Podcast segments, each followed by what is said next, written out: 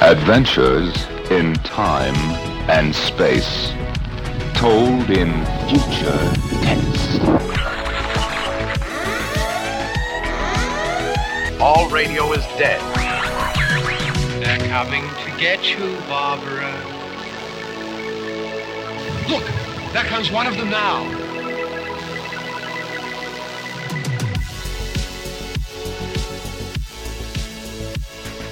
Hello and welcome. My name is Kyle, I'm Brad. and we are the Nosferatu dudes, risen from the coffin, here to bring you another episode where we're going to discuss uh, what's our what's our topic for today, Brad. What are we do, what are we talking about today? Well, today we have the Fright Night Once Bitten comparison. That's right. We're going to talk about uh, two uh, great vampire flicks from the 80s. Um, that just so happened, we realized this when we were watching Once Bitten uh, just a, a few weeks ago. And we, I made the comment, hey, this is like comedy Fright Night. and hence the episode was born. so, yeah, Once Bitten and Fright Night. Um, these are two movies. Uh, they came out in the same year, which makes it kind of even weirder that these two movies came out in the same year, and one of them is a classic, classic '80s horror movie. Every almost everybody to a person loves it. And the other one's Fright Night. what? Well, and Once Bitten is has become a cult classic. Oh, Um, okay. Depending on if you're a comedy horror fan or if you're just a Jim Carrey fan, uh, it's become a cult classic. It did not do well when it first came out. Um, But now, you know, if you- if you find somebody that knows, if you if you make a once bitten reference and they get it, like you know, they must be cool. Right. So uh, let's start uh, with the background on Fright Night because Fright Night came Okay. out first. Uh, Fright Night re- was released on August second, nineteen eighty-five, and it was written and directed by Tom Holland. It was his first film. He was basically just a writer uh, before uh, doing this. He had some theater background, but he was mostly just a screenwriter.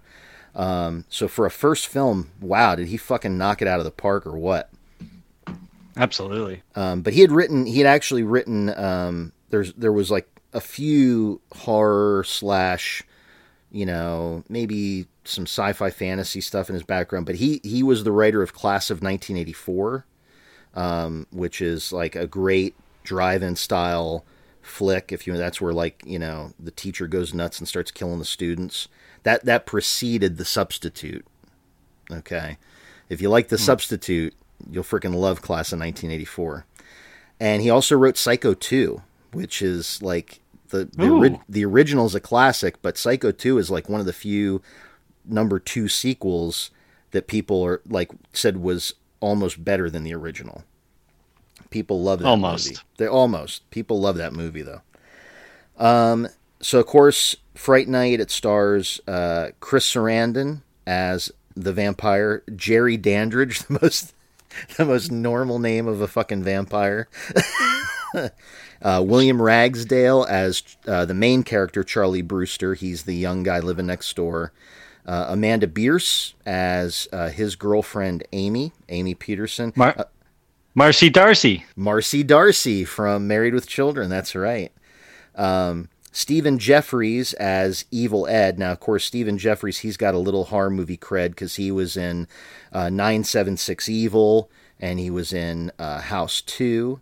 Of course, Chris Sarandon, everybody knows Chris Sarandon from like The Princess Bride. He did a lot more than The Princess Bride, but unfortunately for our generation, he's really mainly known for Princess Bride and Fright and Night. Fright Night.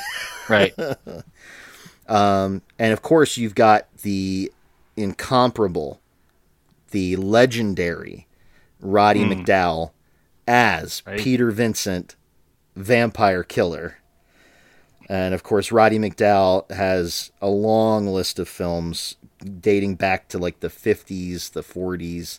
And but everybody knows him from Planet of the Apes, The Poseidon Adventure, Mm-hmm. The Legend of Hell House, and um, a a a '90s gem, Shakma, about the crazed Shh.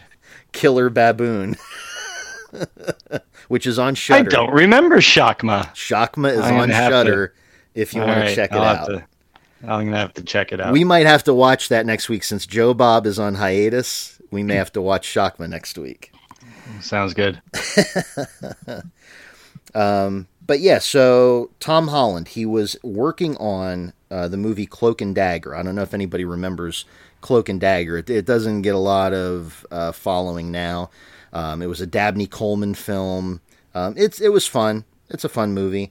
But Tom Holland was working on that movie as the the screenwriter when he came up with the idea for Fright Night. Um, and basically, it just started as oh, a horror movie fan comes to believe his neighbor's a vampire, and he didn't know where to take the story. It took him like a year to like kind of roll it around his head, and then he thought to himself, well, who would like a teenage kid think to go to about a vampire? And that's when it came to him, like I would go to Vincent Price. Like that's that's the only person I know I would know is like a teenager who was an expert, quote unquote, in vampires. And then that rolled into the trend of like the um, horror movie hosts because horror movie hosts were still very popular at that time. The only horror movie host we still have now is Joe Bob. Uh, Elvira, she stopped horror hosting a long while ago. And um, and so then he thought, okay, well, let's make it like that type of character, like a, a local TV station horror movie host who has also been a big star of a lot of older horror movies. And he'll go to him and, you know, try and get help. And that's where it started. That was the the kernel of the idea. Now, Brad, do you know how Peter Vincent got his name? I no, So it's but you're gonna tell me. it's Peter Vincent. Yeah. So he's named after Peter Cushing, the the hammer, And Vincent Price. and Vincent Peter Price. Cushing and Vincent Price. Oh wow. right, Oh, that's cool. right. Yeah. Um, and uh, apparently Roddy McDowall he really wanted the part. Like he actually he read the read the script, thought it was super cool. He actually liked the idea. In the movie, he plays older than what he actually was at the time. Um, so he Hmm. actually had to have some age makeup on and stuff, and he thought You that was gonna gonna be fun. It's not hard to pick out the the age makeup. It wasn't hard to pick up. Yeah, he's it's a little, it's a little painted on. They- That they- surprises that surprises me that he um he really wanted the part because it's you know um Fright Night is a it's a horror movie. It's a straight up horror movie, but it doesn't seem like it's a horror movie that takes itself too seriously. oh no, So, right. So it's got a little bit of a lighter tone to it. So I was kind of it's it's very cultish when you when you watch it. So I'm I'm kind of surprised that that was something that he read the part and oh hey I want to do this. Well, and he he really liked the fact that the character was kind of a um, a bit of a a ham actor. He was like a working actor that you know just plugged away doing like whatever parts came along for years. And you know, he's like a third rate type guy, and um, he had like a whole backstory. Uh, uh, all the characters, Tom Holland had all of them uh, actually like theater style write backstories for their characters. So they all had a story in their head coming into the film. And he they also rehearsed for like 2 weeks. Like rehearsed the whole movie before they filmed it. And so uh, the filming went quick. They were going shot to shot to shot to shot because everybody knew the scenes. And um, but yeah, Roddy McDowall had like a whole backstory in his head, and he got like super into it. Like they said, he loved working on this movie. Like he he was always like um, he always had a, a video camera. He was always filming behind the scenes. Like nobody's ever really seen those films. He was just doing it for his own, you know, fun. Um, But yeah, he he got into it. He he kept having cast members over to his house for dinners. Like it was cool. He loved it. Um, Chris Sarandon did not want to do this movie. Chris Chris Sarandon was like he read uh, he was like I don't want to do a horror movie. I don't want to get typecast as a villain like in everything that I do and and he he really wasn't down. But he read the script. They the his uh, his management convinced him to read the script. Actually, no, it was his wife pulled it out of the trash can. I remember that. She pulled out of the trash can. Was like, just read it. And he read it, and when he read it, he was like, "Oh, this is actually good." He like found his thing was uh, he he was quoted as saying, "Forgetting about vampirism, what this film is about is an older man trying to take a younger man's girl away from him." That was what he found in the story that captured him. He's like, because if you took the vampire stuff out of it, it's still actually kind of a really cool story about the dynamic between these three people. Mm-hmm. So that's what he he latched onto. Um, William Ragsdale he auditioned for the part. He beat out Charlie Sheen. Charlie Sheen was up for the role, and he beat out Charlie Sheen for it. Stephen God Godfrey's or Geoffreys, sorry, Stephen Geoffreys, uh, who plays the the friend Evil Ed. Um, he auditioned for Charlie Brewster, the main character, and they cast him as Evil Ed, the weird friend. And he couldn't understand what they saw in him that they wanted him for that. Meanwhile, the entire audience, I think, can can understand. Right? Yeah, he uh, he kind of fits the bill there. Yep. Yeah, Stephen Geoffreys is a bit of an odd guy. Yep.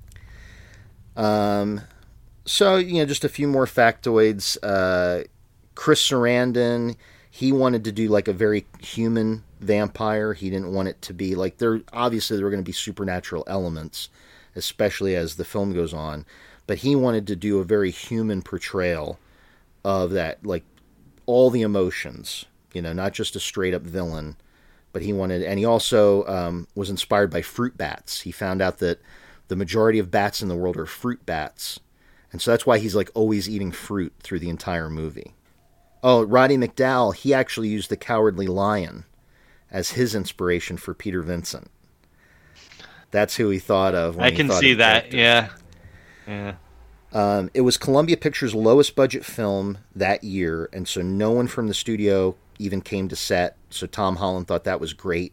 And like nobody's bothering me. I can do whatever the hell I want. Um, yeah. And then oh, uh, Richard Edlund uh, was the head of the VFX department because this is a little VFX laden. You know, there's a lot of special effects in the movie. But he was the uh, he was just coming off of Ghostbusters.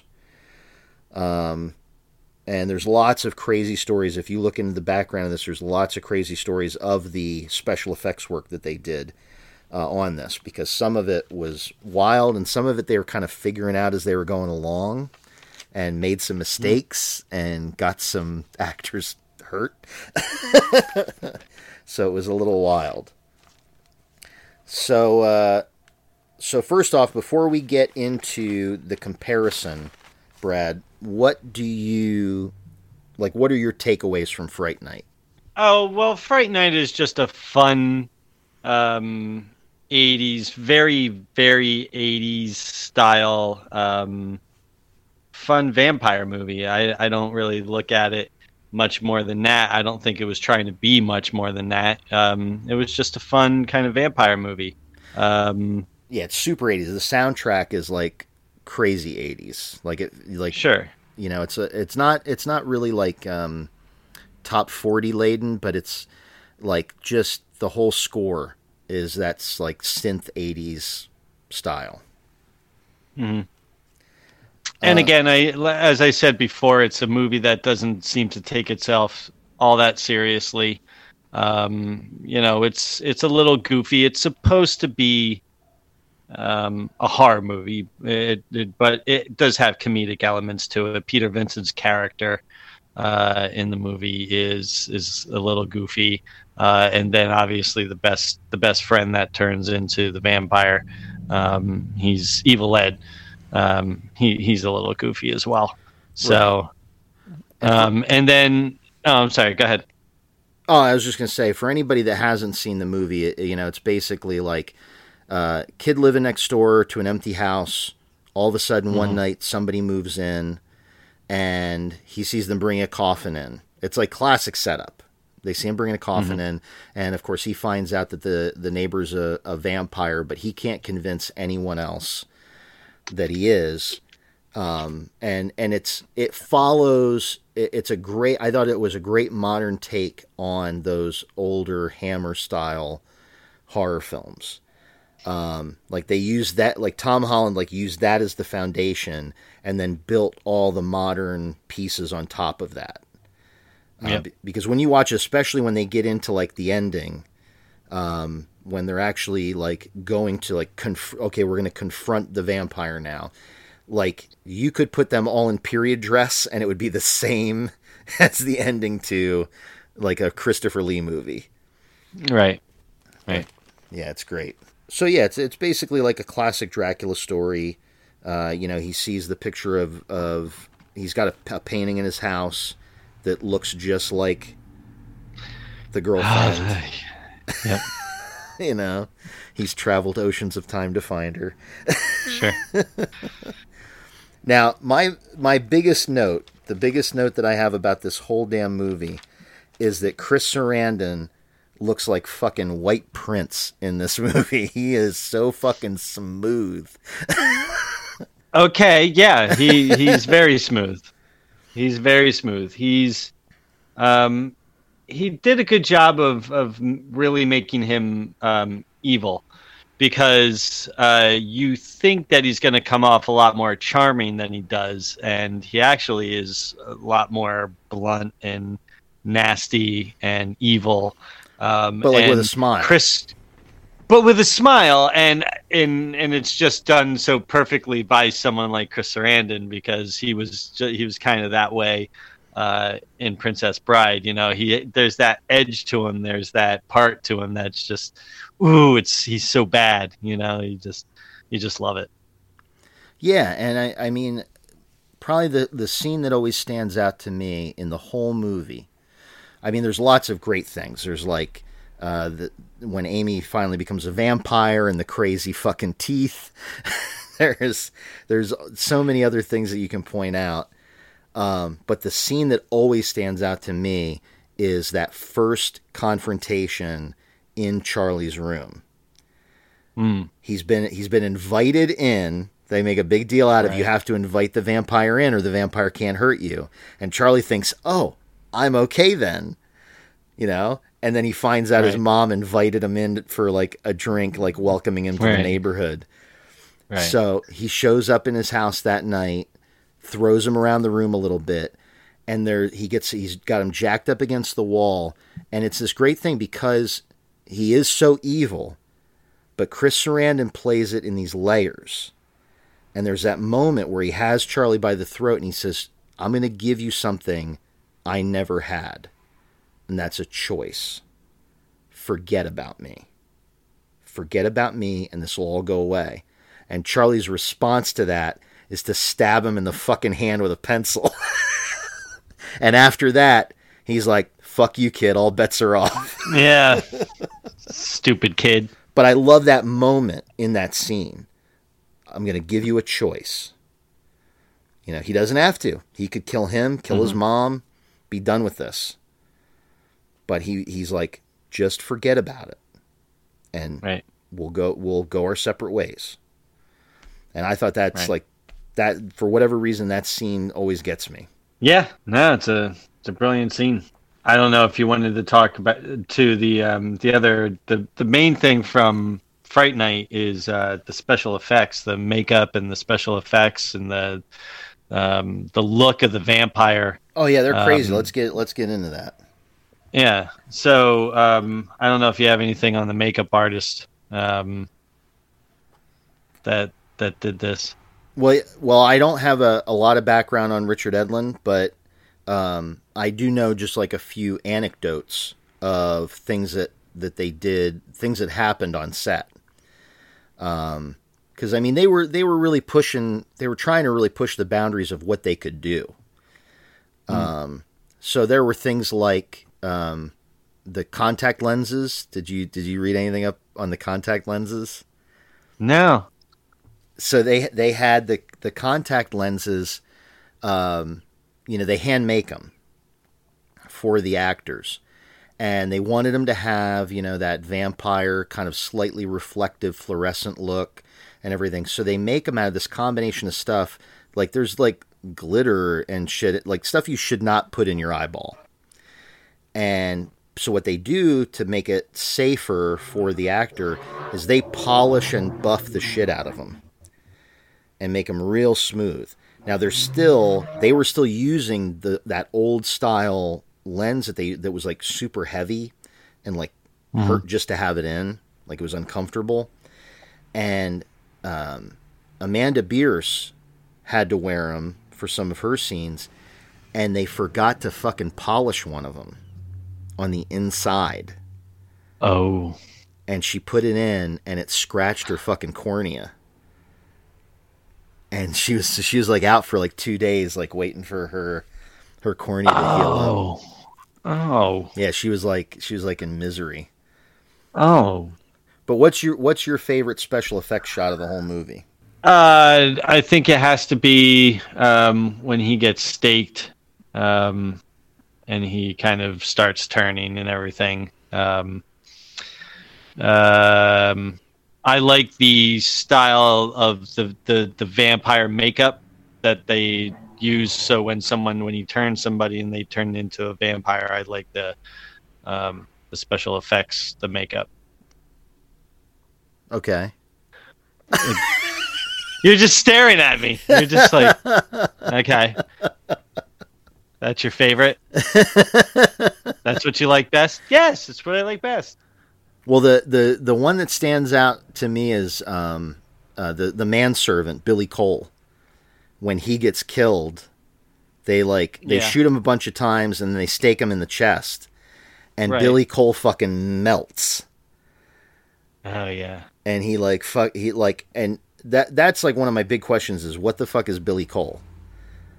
You know, like I, I the closest thing I can think of is there's like a thing in some of the vampire lore and stuff, like for movies and and novels and things, like the the half turned they call them, where they're like not quite a full vampire, but they're not alive necessarily. They're basically like just a walking corpse that that doesn't have vampire powers. Now Billy Cole looks like he might be a little extra strong, but um, but yeah, so they kill him and he just like fucking melts. And down to the skeleton till it's just the bones clattering down the staircase. That's right. Yeah. yeah. There's a lot of good special effects in the movie. It's uh they really stand out. Um I just got done watching the 2011 remake of Fright Night.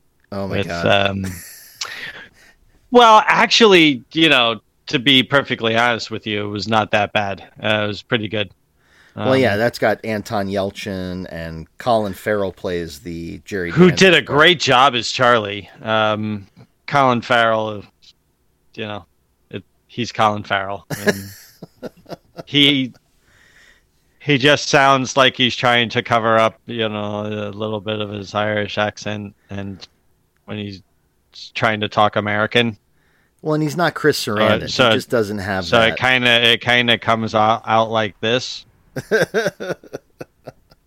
yes, Ch- um, yes, Char- Charlie.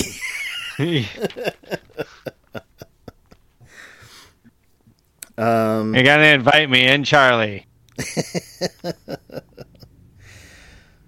but uh, but yeah. But anyway, what I was gonna say Yeah. was that in the remake, you know, a lot of the the special effects are obviously CGI'd. So um, even though the movie was really good, it was a lot darker. It was probably a little scarier um, than the original Fright Night. The original Fright Night definitely has.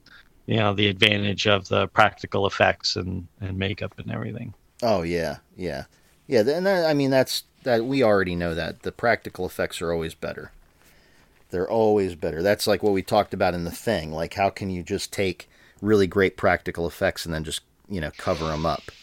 It's one thing, and and and in the case of the thing, Who thinks that it looks better? it, Do they think it looks it, it looks more realistic? I think that that's some of what people think. I think you know there's like this weird thing like studio people. You know, I I, have a feeling they they envision somehow it's cheaper, but I mean I've heard of like what some of the pay rates are that go for uh, computer VFX artists, and I mean you could get a better value and in many cases a better look from paying a guy, you know, a similar amount of money and he's like mixing stuff up in his shop, you know? I mean, it's like you know, and it's stuff that you can it it's it's just as reproducible, you know, they they can make alterations like mo- the really good guys can make alterations right there on set. Mm-hmm. Whereas you know with the the computer VFX sometimes you don't when you're filming on the day you don't know what you're reacting to. You don't know how it's going to look. And then you know they design it one way. You see the cut of that design. You got to send it back and it takes the guy the the computer guy another week to redo all that stuff. Whereas you know many of these guys rick baker tom woodruff uh, tom savini they pull out their their kit and they just do it right there. Uh, all right how does that look? Do you like that better? Does that look better on camera? Okay let's go Right. with it. And and they have to be on the cheaper side because some of the uh, lowest budget, you know, movies that that we love, the the practical effects are incredible, and it's just Oh, yeah. because the the the the people doing it, the your Tom Savini's and and Rick Baker's are just they're just geniuses at that, and they can, you know, take they're like MacGyver, you know. they can take a tuba and a piece of gum and a piece of tinfoil and make a great special effect. Oh yeah, half of the half of the greatest blood effects are just a guy blowing blood through a tube that's like Well, that's up through the makeup. That's what um, that's how Kevin Bacon's um, kill scene went in Friday the Thirteenth, the original. Remember, Yeah. it was the arrow goes through his throat, and it's supposed to be the blood is supposed to just kind of leak out, but it it it wasn't. It wasn't coming out, so Tom Savini had to like push it out. So he blew through the tube and it ended up spurting out. Oh yeah, and it looks and twice as good. Great, it looks great. Yeah, Yeah. yeah. Yeah, so, there there's an artistry to that that that I think is is for whatever reason is underappreciated. And uh, you know, I've heard that some executives think that it looks cheap, quote unquote, uh, when done that way. But guess what? Sometimes looking cheap, what you think it looks cheap, actually looks real because you know it's in camera. You know that's not uh, somebody sitting at a laptop you know, creating that, that it looks like, oh, I've actually just watched somebody get beheaded, you know? Right, because the CGI it looks cartoonish. Oh, yeah, many times. Many so times. yeah, Yeah. the practical effect looks better. Yeah, absolutely. Um, so now let's do uh, the ba- a little background on Once Bitten. So Once Bitten uh, came out the same year, 1985, but it came out in November. So you got Fright Night comes out in the summer, hot hot summer movie, August 1985. Once Bitten comes out like between Halloween and Thanksgiving, you know, that same year. But it did open at number one the weekend it came out but I'm not exactly sure what it was up against uh, when it got number one. Uh, directed by Howard Storm, it's his only movie. now, apparently, Howard Storm did a lot of TV. He was a big TV. He directed episodes of almost all of the big TV shows that were out at that time. But this was his one and only film, feature film. And of course, it stars Jim Carrey as Mark Kendall. Um, uh, he's the main. He's the young, the young teenage guy character in this. Uh, Lauren Hutton plays the vampire, the Countess. And Lauren Hutton, like, if you saw pictures of Lauren Hutton, she's not like, she she was a supermodel, but she wasn't the classic supermodel of that time. It was just that she had a certain look, uh, her face and, and and everything that kind of uh, grabbed people, and she was uh, for a long while there like the uh, the top Revlon Revlon Cosmetics. She was like the Revlon girl. Like she did all of the Revlon commercials and ads and everything. Um, Lauren Hutton was was, you know, super hot at that time. Um, the girlfriend in this one is played by Karen Kopins. Uh, she plays Robin Pierce. Um, she only did 10 films in her career, um, but she did have, she was known for at the time a recurring role on Dallas. She, had, she was on like two seasons of Dallas, which was the biggest show of that era. Um, for the manservant, uh, Sebastian the manservant, you have Cleavon Little. Now, anybody that is a Mel Brooks fan knows who Cleavon Little is. Um, that's probably his most famous role was in Blazing Saddles Mm-hmm. As the uh, sheriff come to town. Um, How did they get him to do this movie? I, I don't know. I have no idea. I have no idea. I don't know if he was just needing a part, needed needing a paycheck, or what. Um, but he, uh, I mean, he he works the role. You know, you can tell he's he's a dedicated working actor because he works that role He, till the wheels fall off. yeah, he gives it 110% for sure, and, and he's the standout of the movie. Um, I was just shocked that they were able to. He, I don't want to say he's way above this movie, but he's way above this movie. well, he was a he's actually. I mean, he's got a long history. He he did a lot of acting work, a lot of acting work through the the um, the the late '60s, the '70s, and into the '80s. Um, uh, he he was a Broadway guy. He had done he had done like three Broadway shows um, in his in his history. Um, he was, and also he was actually a known uh, actor. He did some of the exploitation movies at the time. He was uh, he he played Lowboy in uh, Cotton Comes to Harlem, which is actually like a very big known um, classic exploitation movie. Um, there's there's people that uh, people who are like super into exploitation movies. Like it, I watched a documentary on it, and they were like, "Oh, Cotton Comes to Harlem. Oh my god," you know, like. Um, so yeah, so how he, but every every like little look, every little movement, it's like it's as if he's thought this thing out way more than maybe he needed to, but he like has crystallized his character. Um, so in this one, you have uh, in in Fright Night. We'll get into the comparison soon, but in Fright Night, uh, you've got uh, the main character plus a girlfriend and a friend. Uh, so like Yep. two two two people he pals around with. Yeah, and so in Once Bitten, he's got two friends, two buddies, uh, Jamie and Russ that uh, that Jim Carrey's character pals around with. They're played by Thomas Ballatore and Skip Lackey, and those guys I've never I never noticed them in another movie, um, but I'll tell you something. Uh, they stand out in that film. Like they're actually they're pretty good comedic actors for for that movie. And of course, we've got a small uh, cameo by Megan Mullally, a a young a a baby Megan Mullally before she made uh, her fame on Will and Grace. She plays uh, Robin, the girlfriend's uh, friend, Suzette. And then you've got like the there's the vampire, you know, coven.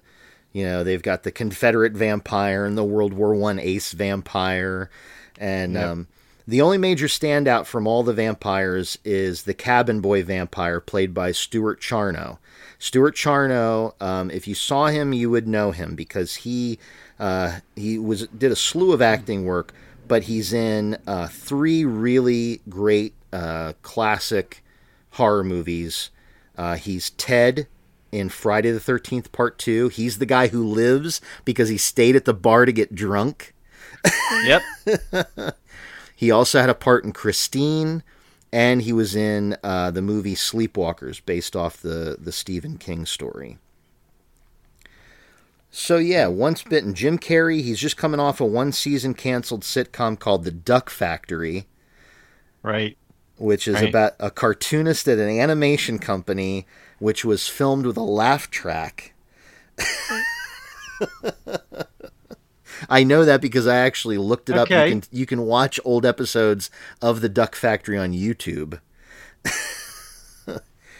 um, but yeah, he almost lost the part to Michael J. Fox. Um, but the executives actually at that time didn't think Michael J. Fox could carry a movie. This was, of course, before right before he did Back to the Future. Well, when did Back to the Future come out? I didn't look that up. 1985. Same year. So so yeah, apparently they um, they missed out. But I'll tell you something. I think that this movie wins out. Obviously, Michael J. Fox and Back to the Future. Over over Back to the Future. Well, no, I'm saying for the movie. I don't think if you put Oh, Michael okay. J. Fox in this movie, that this movie would have worked at all. I think this movie works in large part due to Jim Carrey. Do you mean to tell me that I'm a vampire? Wait a minute. Sorry, wait. that's my Michael J. Hold up. Rick. Doc. Um, Doc. and apparently the the writers wanted uh, they wanted Cassandra Peterson to play the Countess. That's how when they wrote the film, that's who they envisioned. Cassandra Peterson is of course Is of course Elvira, which would have made it. Actually, I mean, in one that would way, have been awesome. in one way, yes, that would have been totally awesome. This, but but it, I would say it would take it like way more into just straight up comedy. I think if you have like because Elvira is going to ham Wait. it up. It, it's a comedy. It's a comedy. wait wait a minute. Take this movie into straight up comedy. Yes. It's Jim Carrey. if yes, but if you watch it and you watch the way Lauren Hutton is playing the Countess, she uh-huh. is playing it. She has some funny lines and there's some funny things, but Lauren Hutton is like playing this, you know, fairly straight faced. You know, she's not kind of hamming it up. She's not mugging for the camera, you know. And I think that uh, if you put two, if you put a Jim Carrey plus Cassandra Peterson, you've got two big hams tearing, chewing up pieces of that screen, and I think it makes it a different movie. Uh, the I direct- like two fine hymns. in your pants. Uh, the director Howard Storm, he actually had wanted Morgan Fairchild.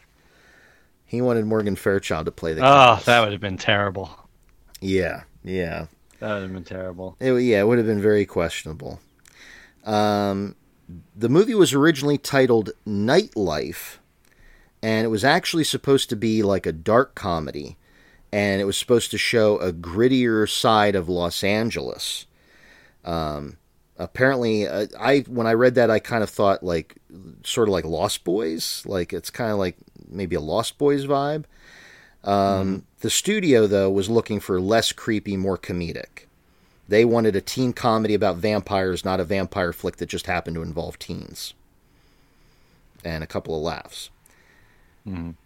Um, but yeah, for Jim Carrey, his first feature film, it'd be five more years uh, after this film until he got the job on In Living Color in 1990, and nine years total before he landed Ace Ventura: Pet Detective. Um, from what I've heard, he almost gave up.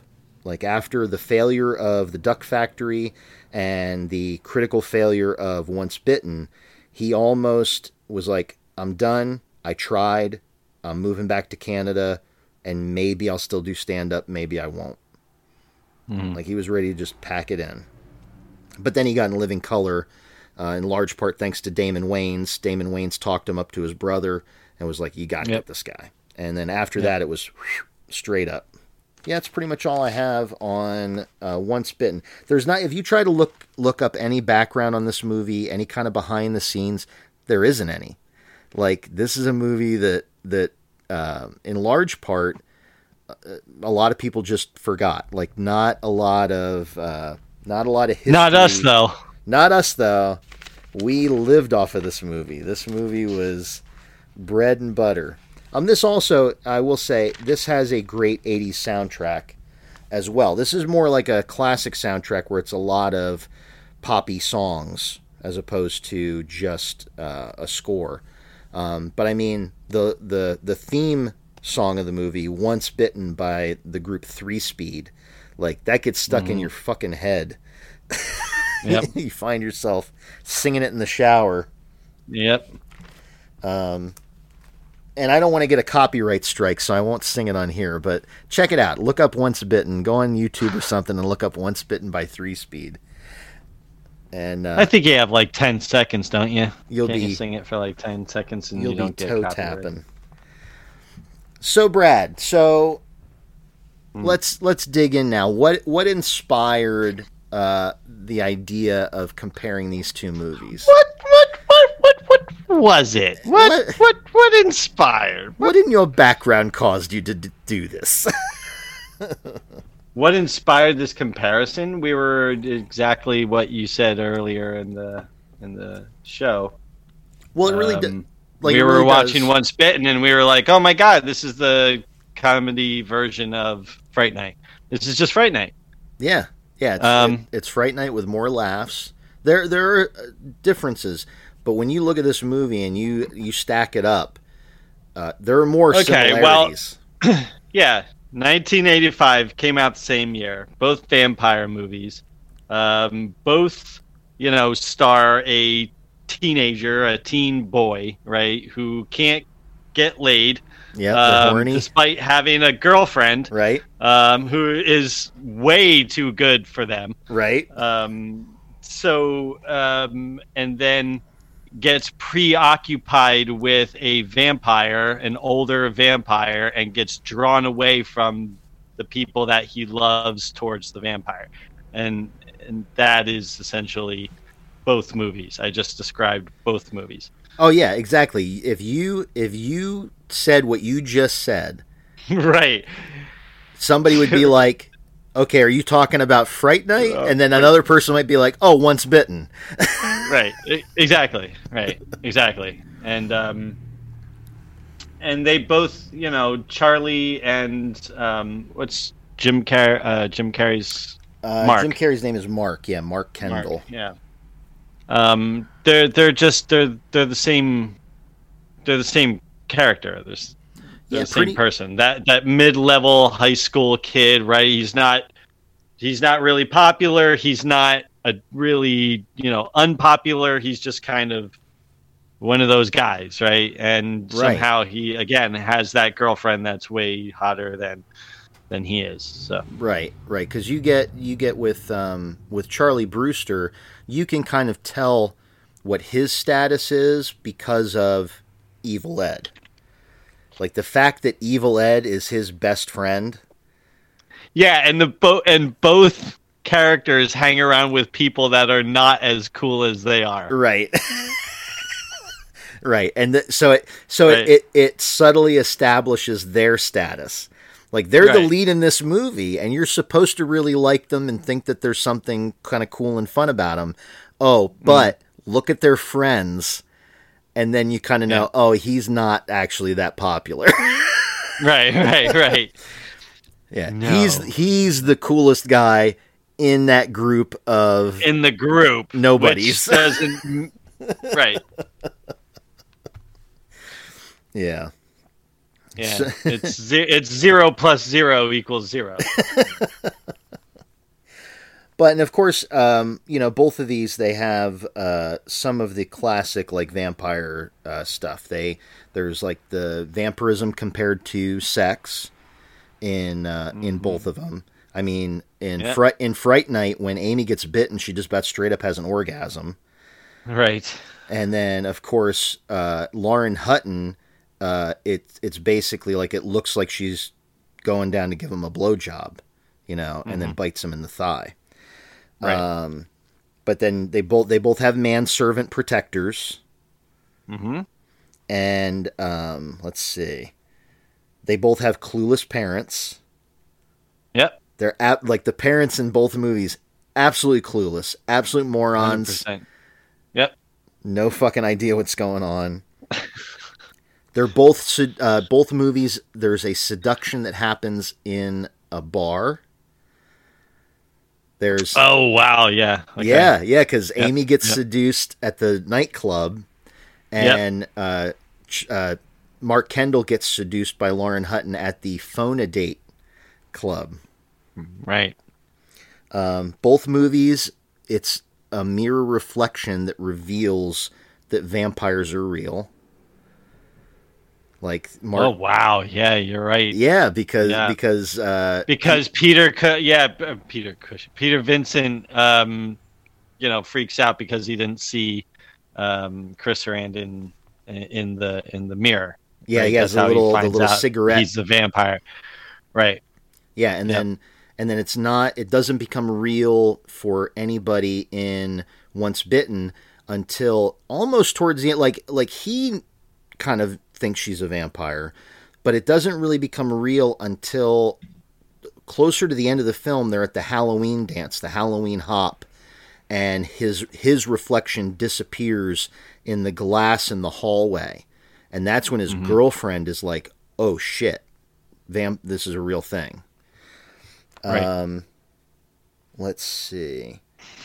They both Not to throw a not to throw a uh, wrench into this whole podcast, but uh, what year did my best friend's a vampire come out?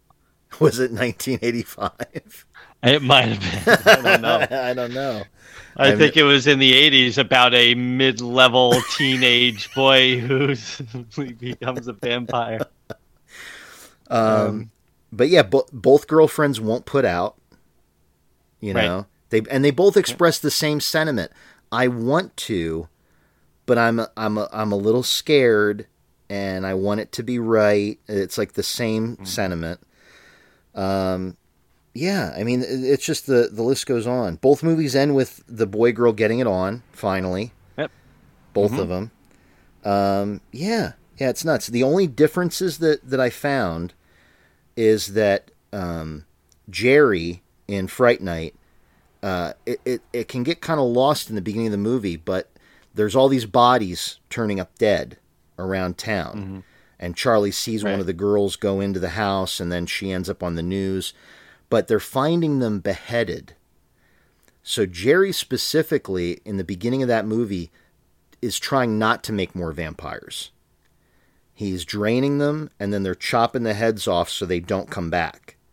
Whereas the Countess has like a nest of vampires that she's collected over the centuries.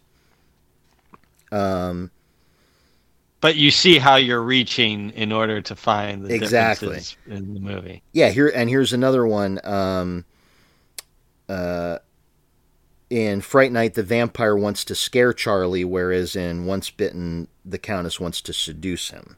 Do some right.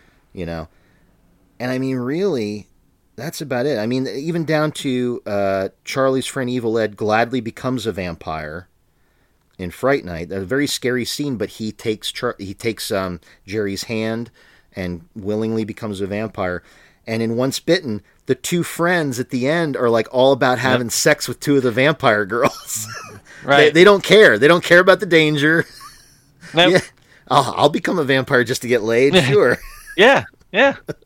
Yeah. um, and this is also this- Oh, go ahead. yeah. No, sorry. Go ahead. I'm sorry. Um, and one kind of deep cut is both movies uh, prey on 80s fears of homosexuality. And even even in Fright Night, there it's a it's more subtle, whereas in Once Bitten, it's like super blatant. But um, but they both contain that. That's like an '80s movie thing. Like let's be afraid of homosexuals. Um, Yep. and it, and of course they both have over the top endings that you know are like classic horror films. So yeah, man. So I mean, what do you what do you think about this? I mean, looking at that list of of similarities. Well, it it's I don't I don't know how this happened. I don't I, I don't know if it's just like you know again we talk about studio movies and stuff like that and how how this all started but um in the same year how you get, you know, again, two movies that are almost exactly the same thing from two different studios. Um, I mean, one is uh, one is supposed to be a straight up horror movie. Yeah. So, and then the other one is a comedy. Yeah. So it's almost like um, it, they're not the same movie, but like Goodfellas and My Blue Heaven. You know, they're That's a great comparison. right.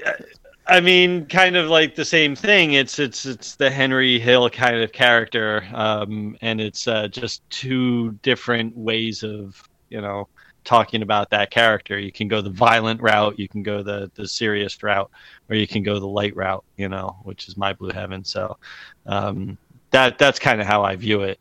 Um, other than that, they're just they're they're exactly the same. And again, I do want to look up my best friend's a vampire because I'm kind of thinking that was that was right around the same time. So Yeah. uh, yeah, Yeah. And for me, like uh, watching this, they're they're you know the core story and and so many of the kind of um, peripheral things are the same. But I mean, when you watch them, they feel very different.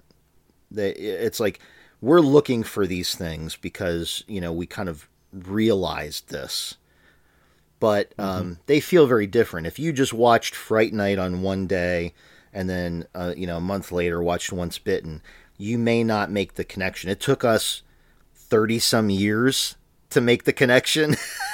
that These were almost the same movie yeah, yeah. you know um, Yeah. and it's just because we're you know we're dweebs and, and we're into this shit, right.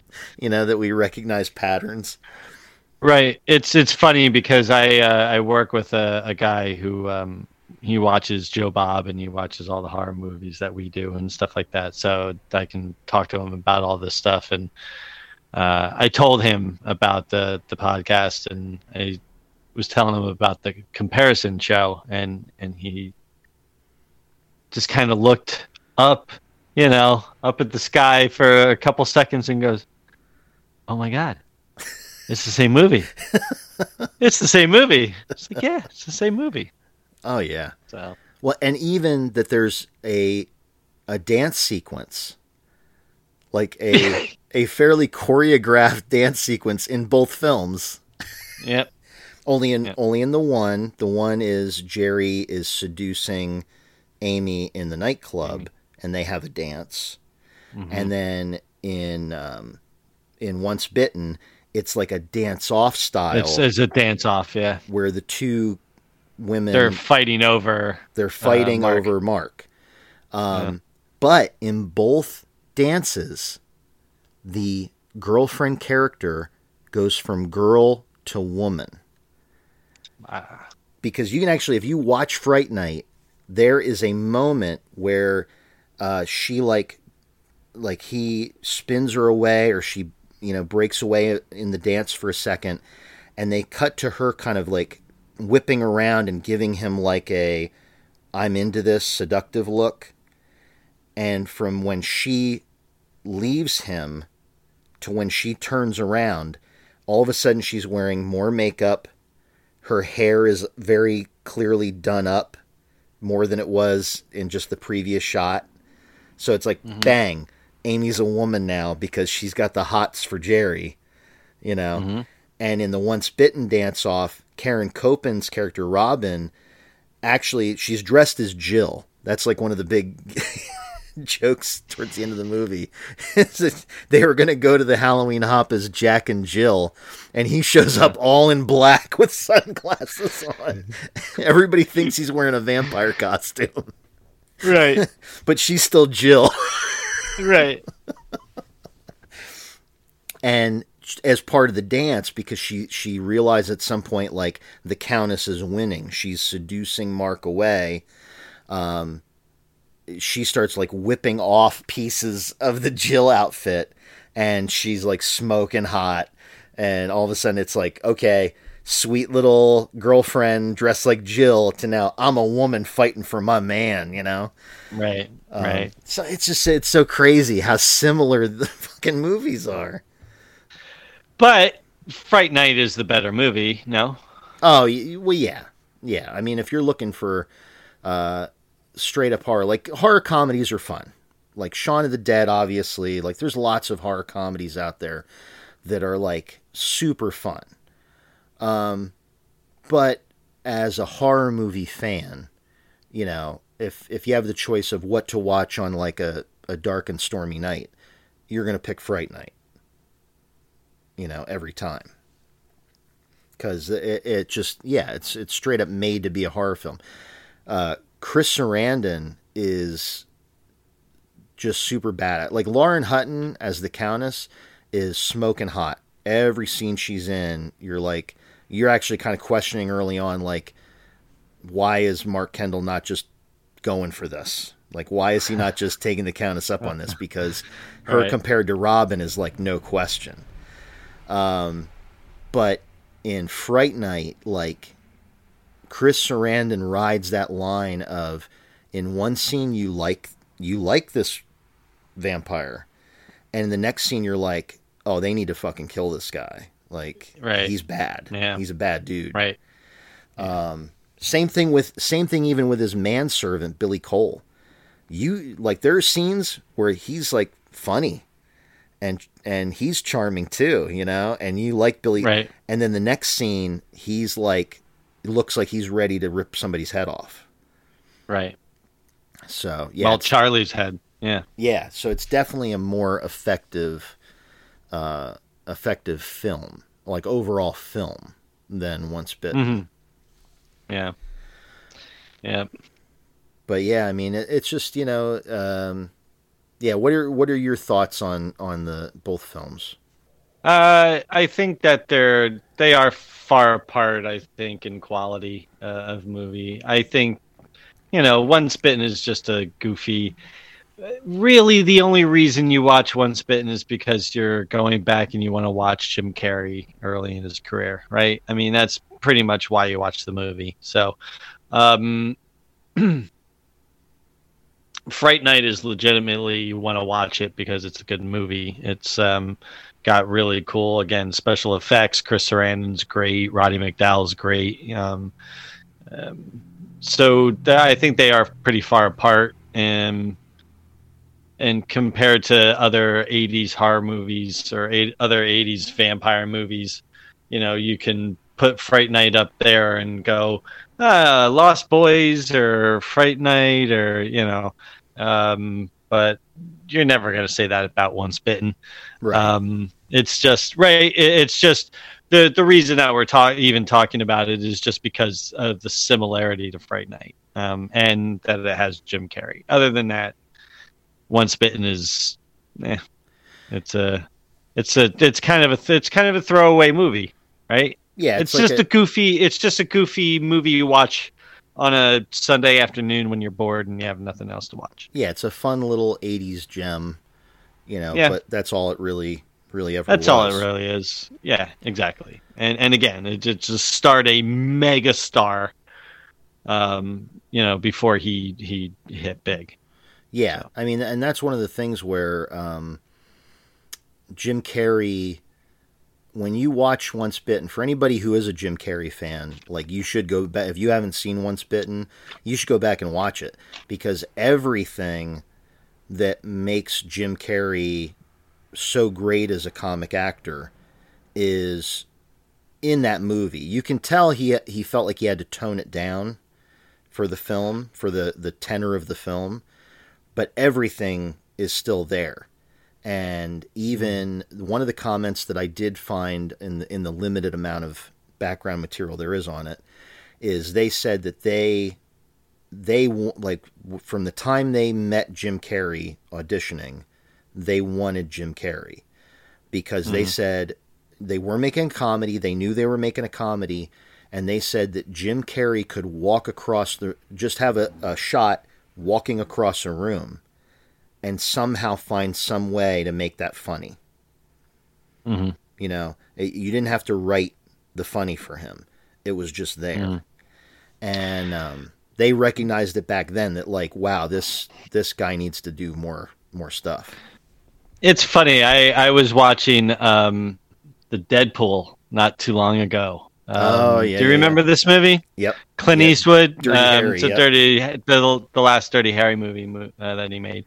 Uh, Jim Carrey is in that. He he's the the, the rock star, um, and they're making the the rock video, and uh, he's the drugged out you know rock star, and he has a small role in the movie. Yeah, it's, very small. Yep.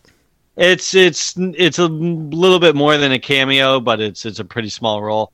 Um, but even in that, you're like, you can tell, you can see how good he's gonna be. You know, in Once Bitten, you can see how good he's gonna be. It's like watching, it's like watching a superstar um, in their college days. You know, it's like watching Michael Jordan at North Carolina. You know, it's like watching Joe Montana at Notre Dame you know it's it's watching these guys you could see the greatness there and then uh, obviously it came out uh, later Yeah, because because he's he's there. You know, he's a guy that's done only a couple of things, um, and he's got this little part in this movie. But yeah, he's like holding his own against Clint Eastwood. Like yeah he's not Yeah. a, he's not a slouch actor. He's putting everything into it, and he's there in the scene with Clint Eastwood. and you can tell and and it was a uh, again it, it was a small role but you can tell he he was doing his method acting you know that that he that he does uh, and that he got really prepared for the role he looked like he was drugged out you know like lip syncing um, to "Welcome to the Jungle." That was that was supposed to be his his character's Yes. song was "Welcome to the Jungle," yes yeah. and and he did the an alternate and universe, I everything. guess. He was great. yeah yeah But yeah, but man. um yeah and of course, Fright Night got a sequel. Fright Night did get Fright Night 2. it got fright night 2 and then it got a remake Yeah. um yeah. Fright Night 2 not as well received. It's a lesser film. it is a lesser film Uh, Um, I haven't. I can't remember the last time I watched Fright Night Two. yeah, the only the only thing I remember from Fright Night 2 is the vampire on the roller skates. Mm-hmm. They're, they have a vampire on roller skates. That's that's how the vampire that one vampire that's with the the main vampirous villain uh, kills people via uh, sliding in on roller skates. Yeah, Um, yeah, kind of a forgettable film. Although, I mean, they got the band back together. They got uh, William Ragsdale and Roddy McDowall uh, back for that. So, you know, there is Right. something to watch there if you want to watch for them. Um, Mm-hmm.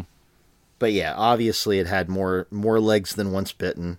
Um, and uh, Tom Holland, I think, has actually just come out not too long ago with a. He wrote a book, like, because Tom Holland, he like he's so proud of Fright Night. Like he, um, he- I think he wrote it's a he should book- be. it's a book that's like a prequel and i think it has something to do with jerry dandridge before the events of fright night and i believe they even i may be wrong about this but i think they even did an audio version of the book and it's chris sarandon reading the book Oh, cool. so if that's accurate Yeah.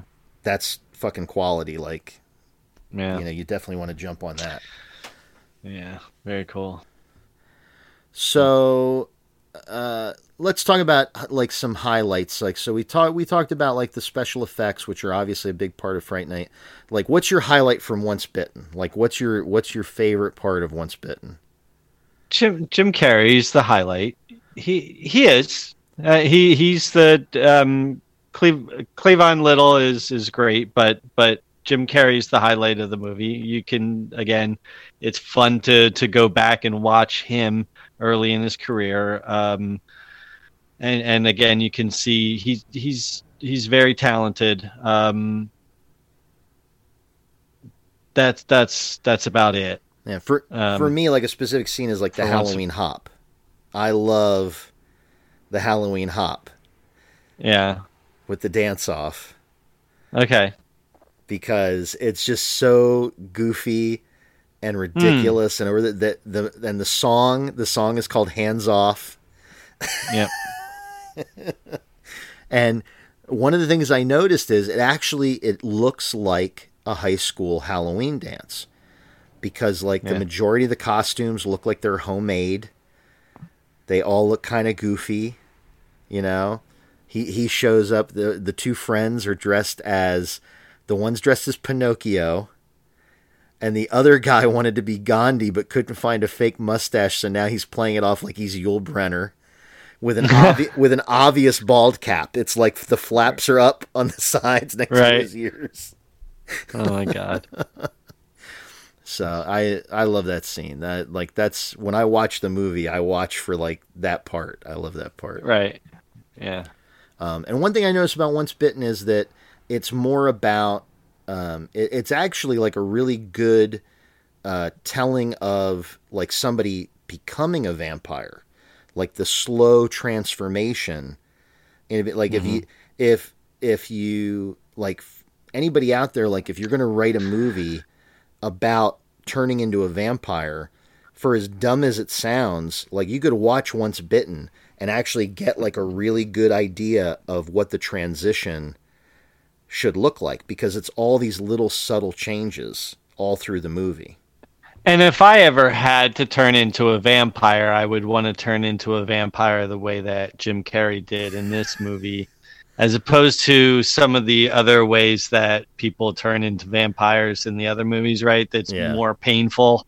like you die and then you come back and it's just terrible, like painful, like agonizing death and resurrection. Yeah. Uh, and this one, you just go, that was cow's blood. Ew. you know, like he's just he accidentally starts drinking the cow's blood or whatever, and, and or like now he doesn't see himself in the reflection, or he's, you know, he doesn't like the the bright lights anymore, so he starts wearing sunglasses. You know, it's these easy, very easy yeah. transitions. Sleep, you know? sleeping in the trunk at the foot of his bed. Right, right. Yeah, exactly. So, but it doesn't seem to be the agonizing, you know, painful uh, vampire transformations that, that are in the other movies. Yeah, would I would I rather have Chris Sarandon sink his fangs into me in an alleyway while he's got the long creepy Oh, yes, fingers? please. I, I realize I realize there probably are a lot of people that would fucking love that because he is like Jerry Smooth in this.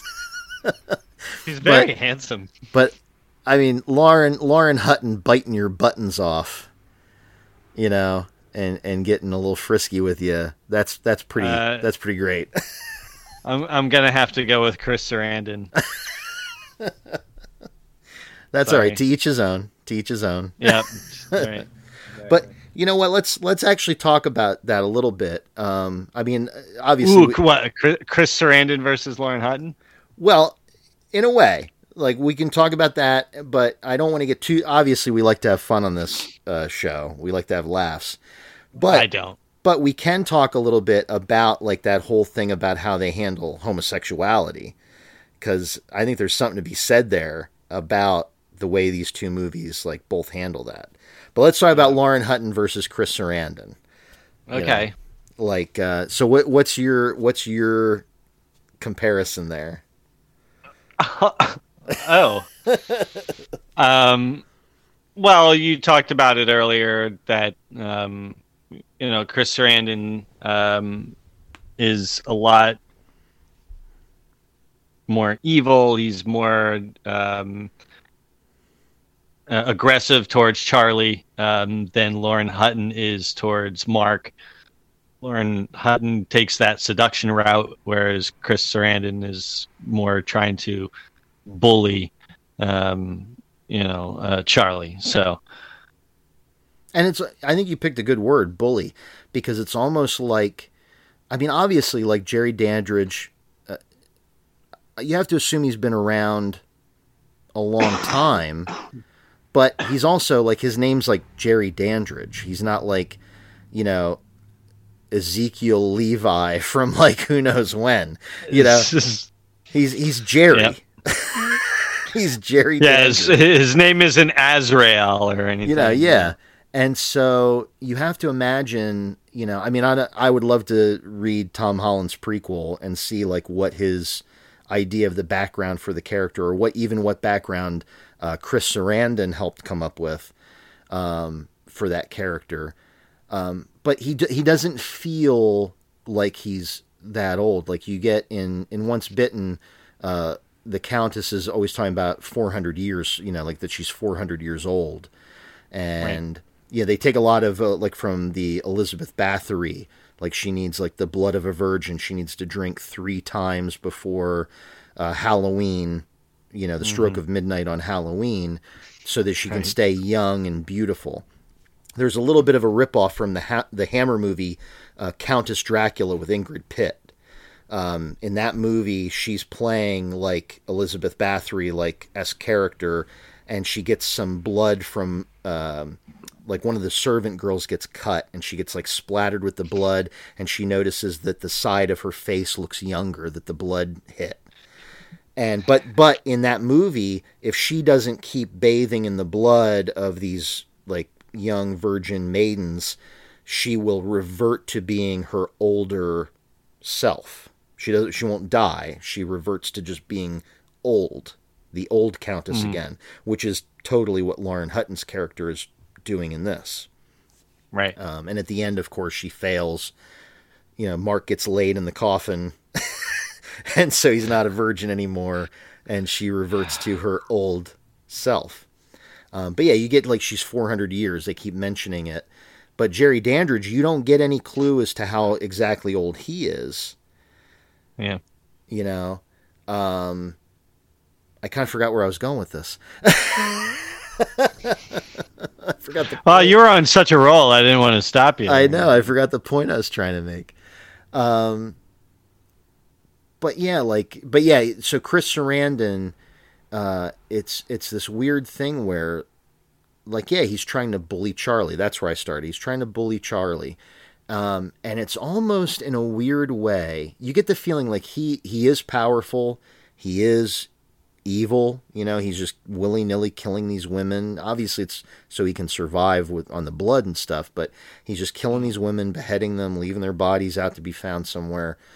And um, but when it comes to like all of a sudden the na- when the neighbor kid fi- figures him out, his answer is not to do like a bunch of vamp shit.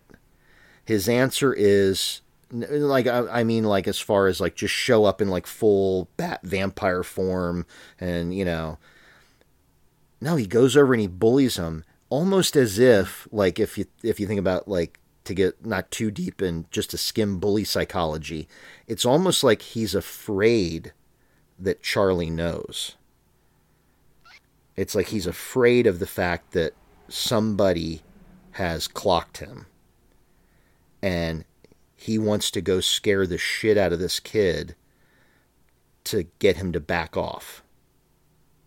You know, And not say anything. and not say anything. It's almost like you're about to fuck up my thing here.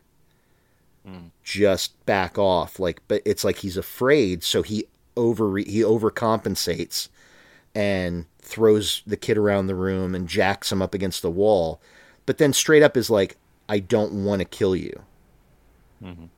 Like, why? If you're like this, pow- he could just make him fucking disappear Right.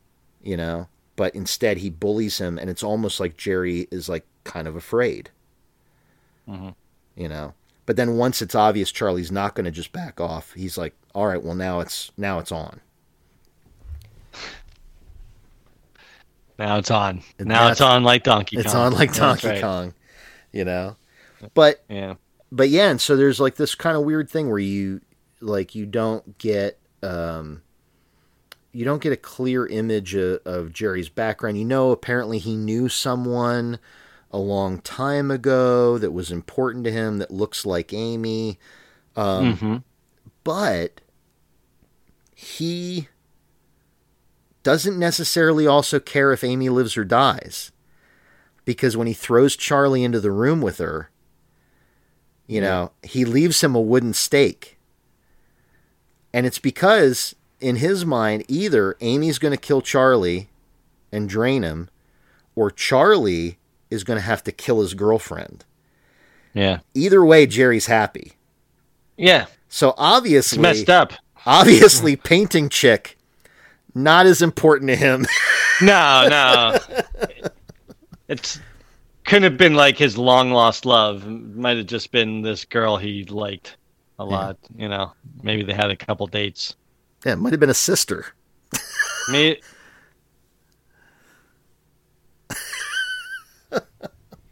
He never is. He never explicitly says that the girl in the painting was like a, a love of his, like some great. It's just it's someone I knew a long time ago.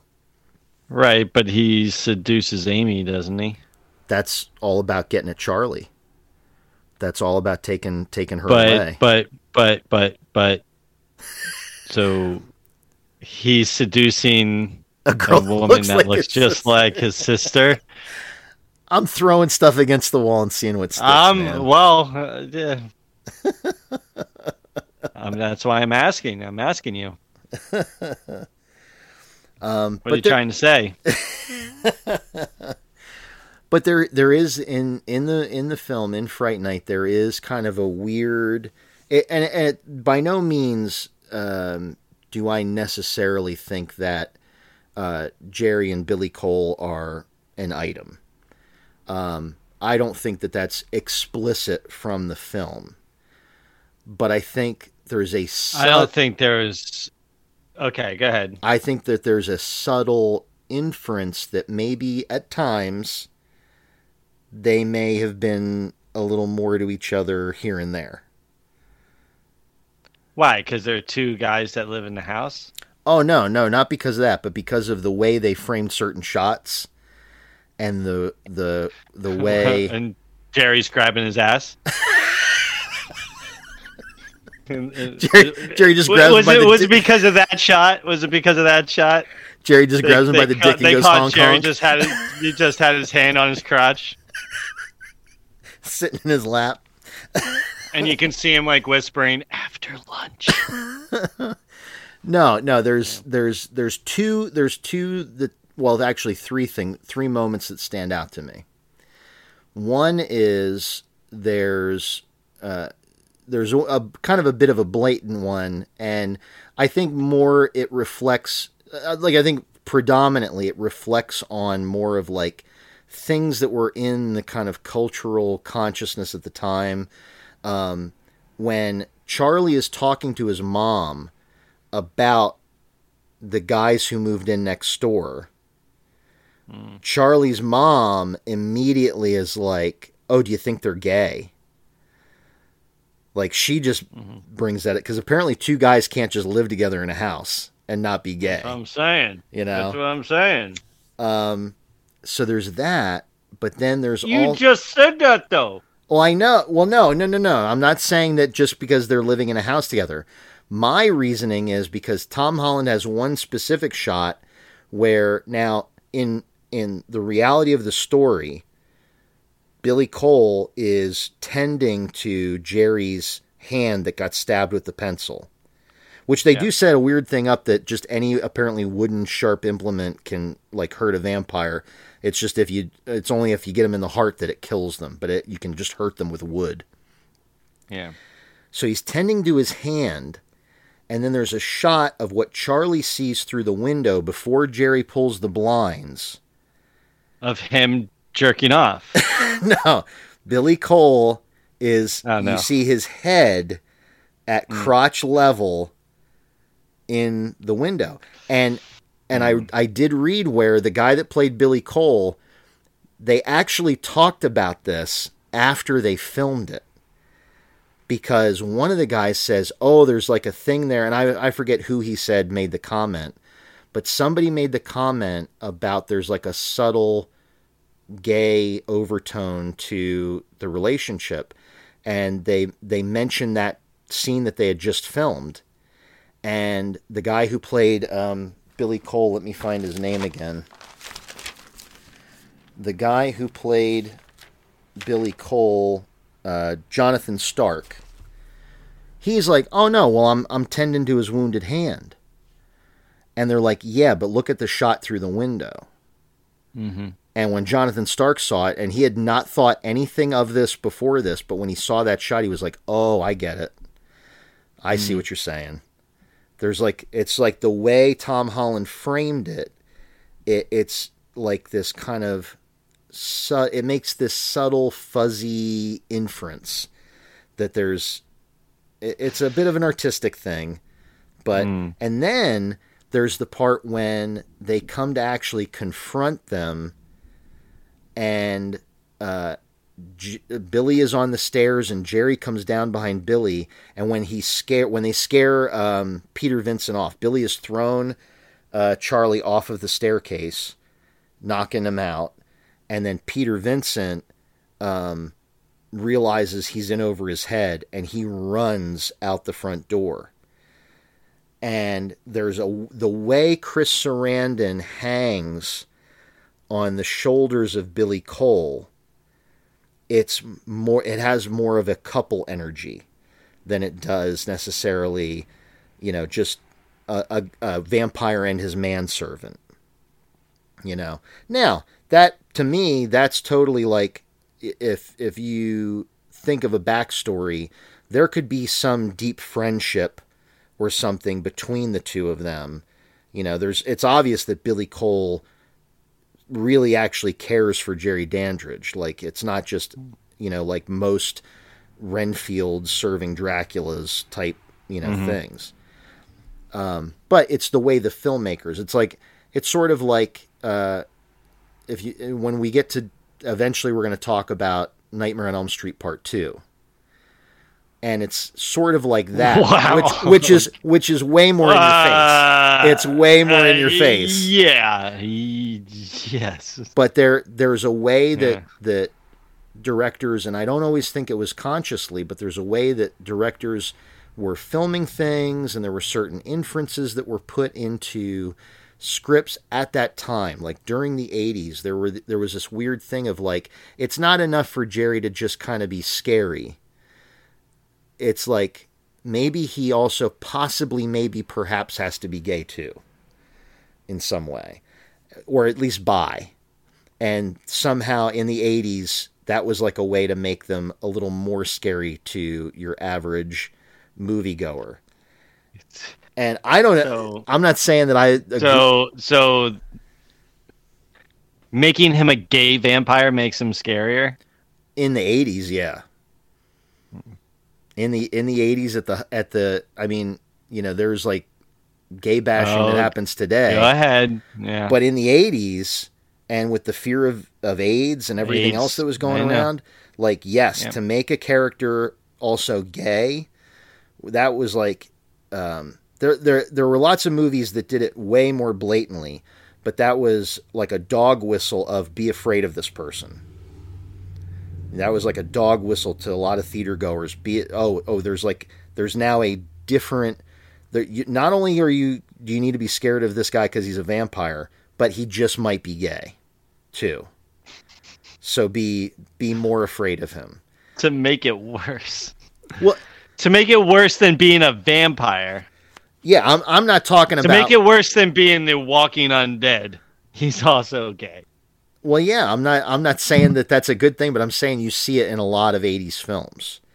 You know, that's it's a it's a, a critique. Oh no, I know. I, you, you know. you go back and you watch you watch a lot of '80s films, and you know the the use of the f word, and you know, um, don't touch. Like it's being gay carried this connotation of having cooties or something like that. Like Right. you're, you know, uh, don't touch me, you know, with your gayness or whatever, and um, yeah, it, it, it's it's um, it, it was pretty pretty harsh back then.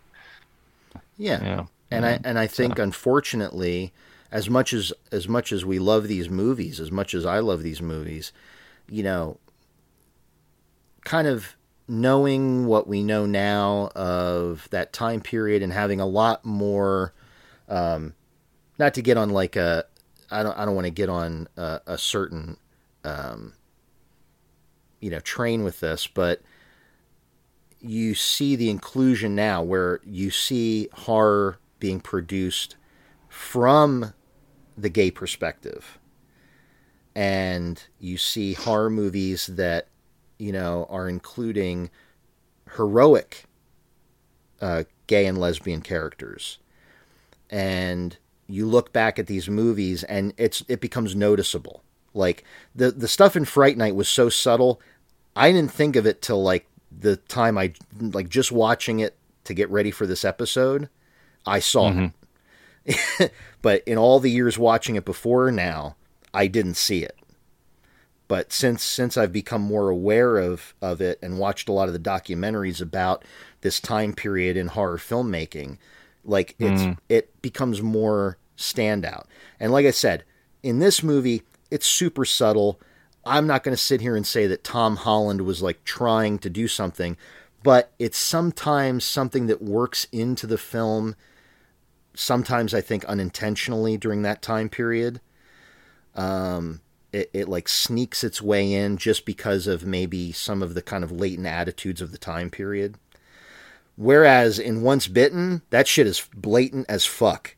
Like, Oh my goodness. there's the one guy that lament after the scene in the shower room where Robin has asked the two friends to check him for thigh bites. Check him. Yep. And they decide that they're going to wait till they get him in the showers after gym class Yep. to check him out, which is a which is a a, a funny scene, but also horribly homophobic, horribly Yes. horribly homophobic. I mean, they literally say, you know, f word in the shower, Sure. you know, and every and all the other guys go running out. They yeah, it's scattered. Yeah, they- they, they- scatter. they flee like it's the plague. Right. and um, and then afterwards you see the guys at back at the little burger joint that the two friends work in the weird little Right. burger stand in the middle of a parking lot i don't know what that was about but the one guy's lamenting and he's like he's like oh they're gonna and he he actually uses the term rump rangers oh they're gonna think we're rump rangers We know? wonder why it takes people so long to come out.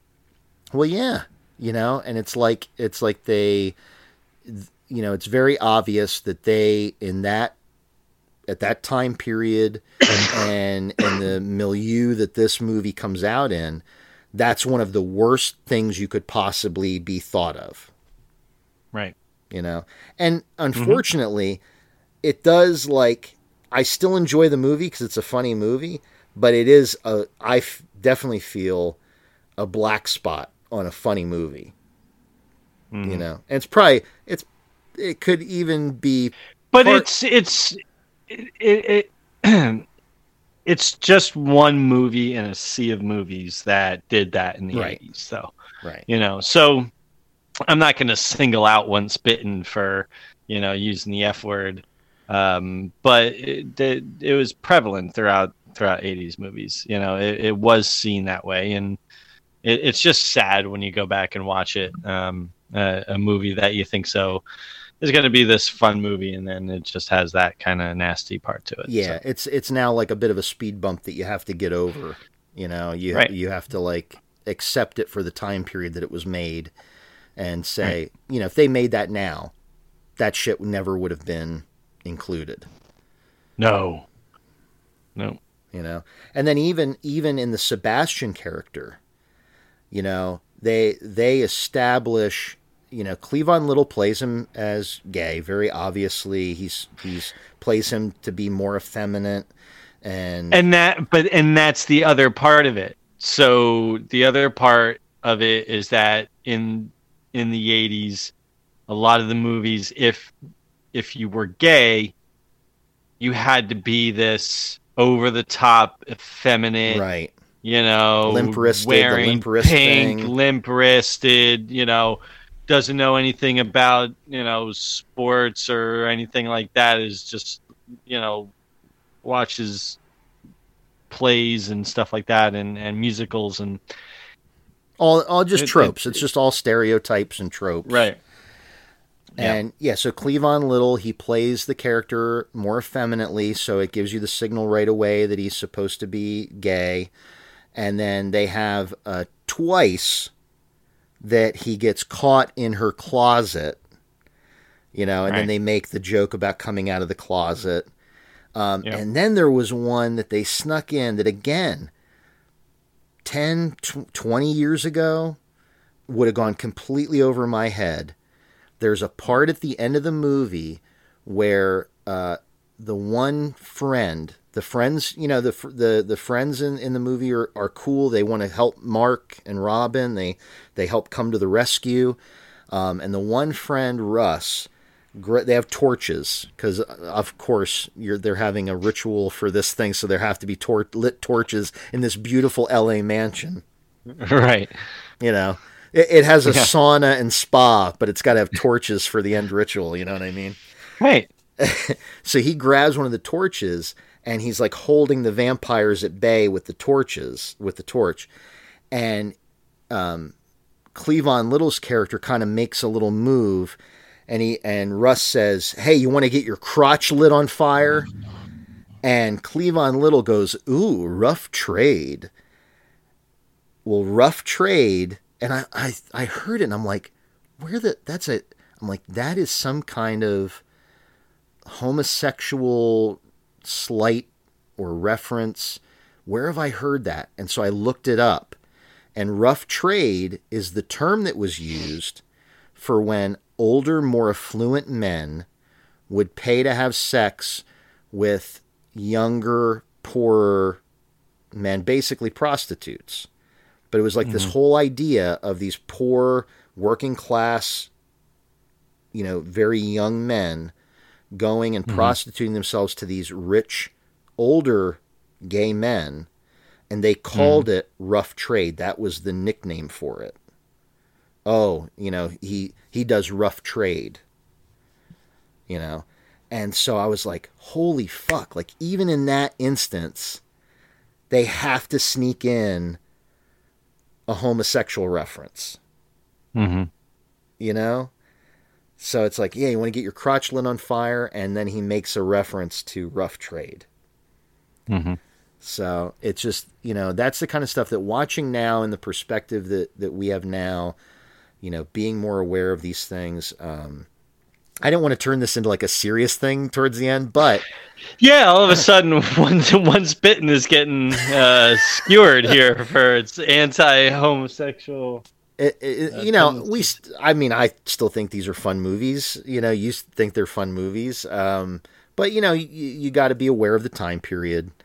You got to be aware of, you know, what was uh, going on. Well, it's like going back and watching Three Amigos now. Oh yeah, yeah, and all of the Mexican Like, oh, stereotypes. good lord. Oh, Yeah, yeah. You you know, sometimes to enjoy some art, you have to also take account of the time period it was made. Um, but I would say, like, if if anybody that is listening to this wants to become more um, kind of aware, like I became super aware of all this stuff. I had seen documentaries like about Nightmare on Elm Street Part Two, and and there's a great documentary that's out there about that um, called uh, Scream Queen. Um, that's all Yep. about the guy that played the main character, Mark Patton. Mark Patton, and for all the whole thing from his perspective, and they talked to the director, they talked to the writers, you know, and all the connotations that went into the making of that film.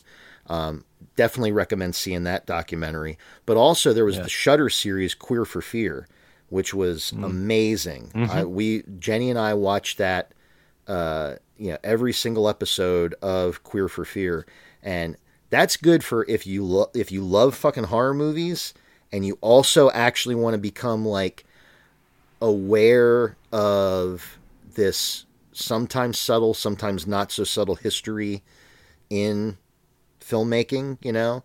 But also all the people in that they're like pointing out you know that there's homophobic tropes in, in certain movies and and certain movies also that unintentionally became like flagship movies for queer individuals you know um, but even they say like yeah a lot of these movies are problematic but we still fucking love them you know we grew up watching them you just got to realize that they're problematic and understand where people are coming from you know? So anyway. Wow. wow. I did not think the episode would become this, but but that's that's that's good. That's I'm I'm glad we talked about it. Yeah, yeah. You know, it's it's okay. It's okay to like this shit. It's Fright Night is an amazing movie, and like I said, the stuff in that is so subtle that I only saw it because I was aware and, and kind of looking for that stuff. And that there hmm. and there had been commentary made on it before. Like in my research on the movie, there were people that commented on that stuff. And and you would never pick up on it if if you weren't looking Right. for it. I don't think so. Right. I don't. Th- I don't think that that Fright Night. I don't. I don't think that any of that was like a super intentional, except for like the mom making the comment, which, you know, it works into her character as being like clueless suburban mom. You know. Right. But once bitten, like you need if if you're if you're very sensitive to that stuff, you need to go in knowing that you're getting a 1985 horror comedy where Yep. you know there there's there's some some uh, insensitivity that, Yep. that happens you know to put it to Yep. put it mildly um but yeah so anyway um i don't know brad how do you how do you feel about uh about the the fright night once bitten comparison Well, I think we've said it all, Kyle. nothing nothing to Um, sum up Well, we could sum it up. Sure. Um, they're both movies about a, you know, uh, s- unpopular, sort of popular, um, teenage white boy uh, with goofy friends and a girlfriend that's way too uh, good looking for him, uh, who encounters a vampire and whose attention gets drawn away from the people he loves towards this vampire, and that vampire goes ahead and tries to ruin his life. Uh, one tries to seduce him, the other tries to bully him, um, but they're essentially uh, the exact same movie. One's a horror movie, one's a horror comedy, but essentially they are the exact same thing. yeah and and sometimes i sometimes i wonder they're, they're Was that a good summary? Was that was that a good summary? that was a great summary that was a great summary Okay. Thank. Um, you know, sometimes I I wonder. You know, I would recommend seeing both movies. You know, compare them. You know, like check check them out. I mean, there's something something uh, special about each of them. Um, but uh, sometimes I wonder if Once Bitten, you know, might have done better if it hadn't come out. You know, second. You know, the, in the same year. You know, is it possible that if Once Bitten had ju- had come out as more of a summer comedy, you know, like maybe a year later, would it have done a little better? Or a year earlier. or a year earlier, would it have done a little better with audiences? Mm. I think that's quite possible. I think if it hadn't been like right on the heels, you know, it had a bad time period. Like November's not necessarily great for for movies, especially movies you know in like a horror comedy vein like that you know? Like you'd want that more in like maybe october. Maybe you could hit like on in october. But leading into like the christmas season i don't think you're doing yourselves any favors. Um, a lot of that's out of, out of their control. A lot of that studio you know makes those Yep. decisions. Um, but yeah coming after fright night that is so obviously a i mean I, it, it's obviously a straight up horror movie versus a comedy, but it's also just an exceedingly better made film.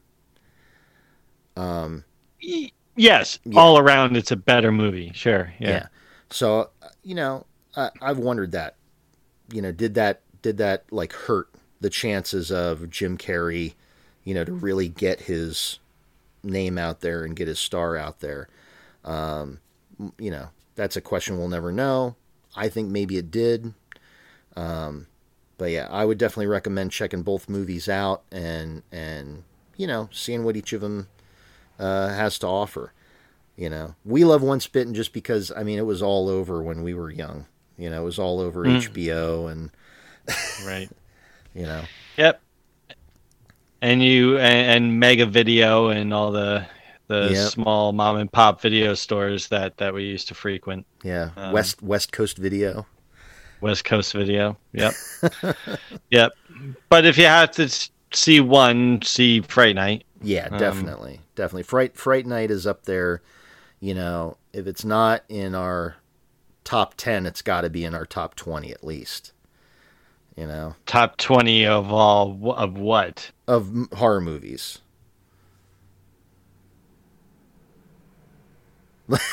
what is that? What is that long stare?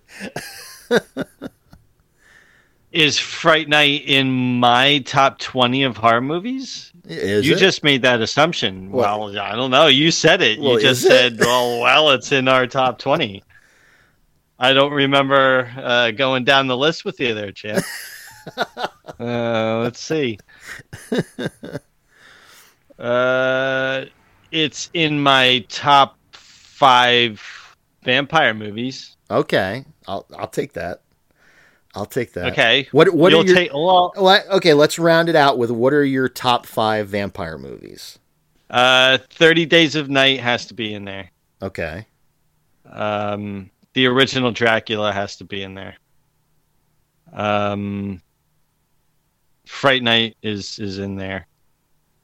Um, uh, yeah, Lost Boys has to be in there.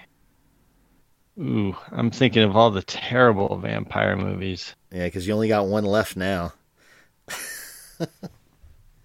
Yeah. Yeah, there are a lot of bad ones. John Carpenter's Vampires is probably rounds out the top five. That's that's in your top five. I mean, I'm not. I'm not, I'm not going to judge you, but I just I, that that, surpri- that pick surprised me. I'm trying to think. I don't know why I can't think of um like I hate all that obviously I you know the Twilight movies are terrible. Um all the all the so what? Like all the the iterations of Dracula with Christopher Lee and you know those guys um oh oh well I guess Bram Stoker's Dracula um, with Gary Oldman.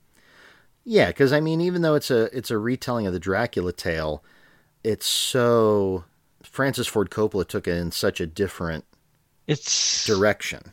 he he he did. I yeah, I I do like the movie quite a bit. Um, I think there's a little um, there's Keanu Reeves being in the movie just kind of ruins it uh, a little bit for me. Um, but uh, I'm trying to think. Am I missing like a major vampire movie that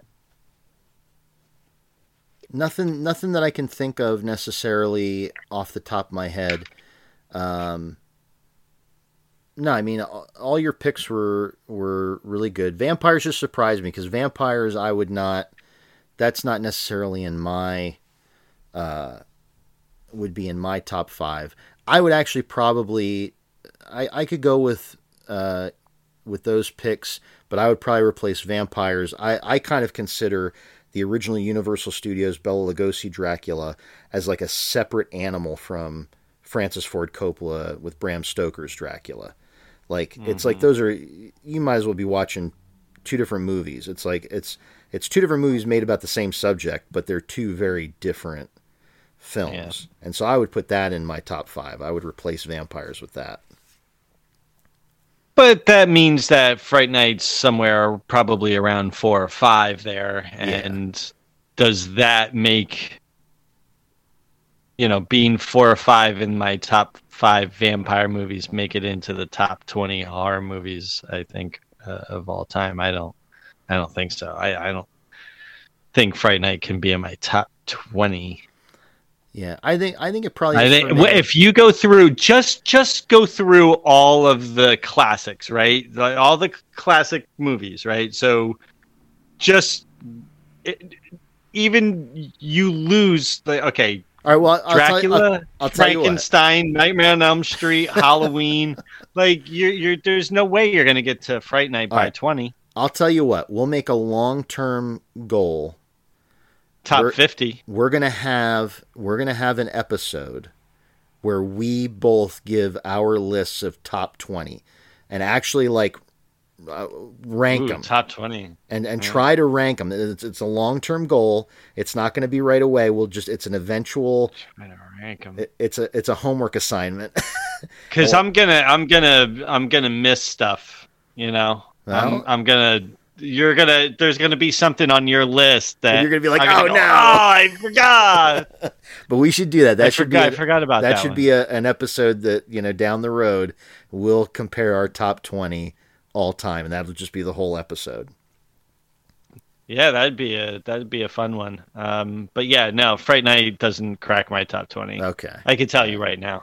Uh, and and I, we won't get into horror comedies necessarily, but there is definitely a horror comedy. no, for- Once Bitten does not break Well, my no. top anything No, no. for horror comedies. Okay, but there there is there is a vampire horror comedy that I think is better than one than Once Bitten, and that is Dracula Dead and Loving It.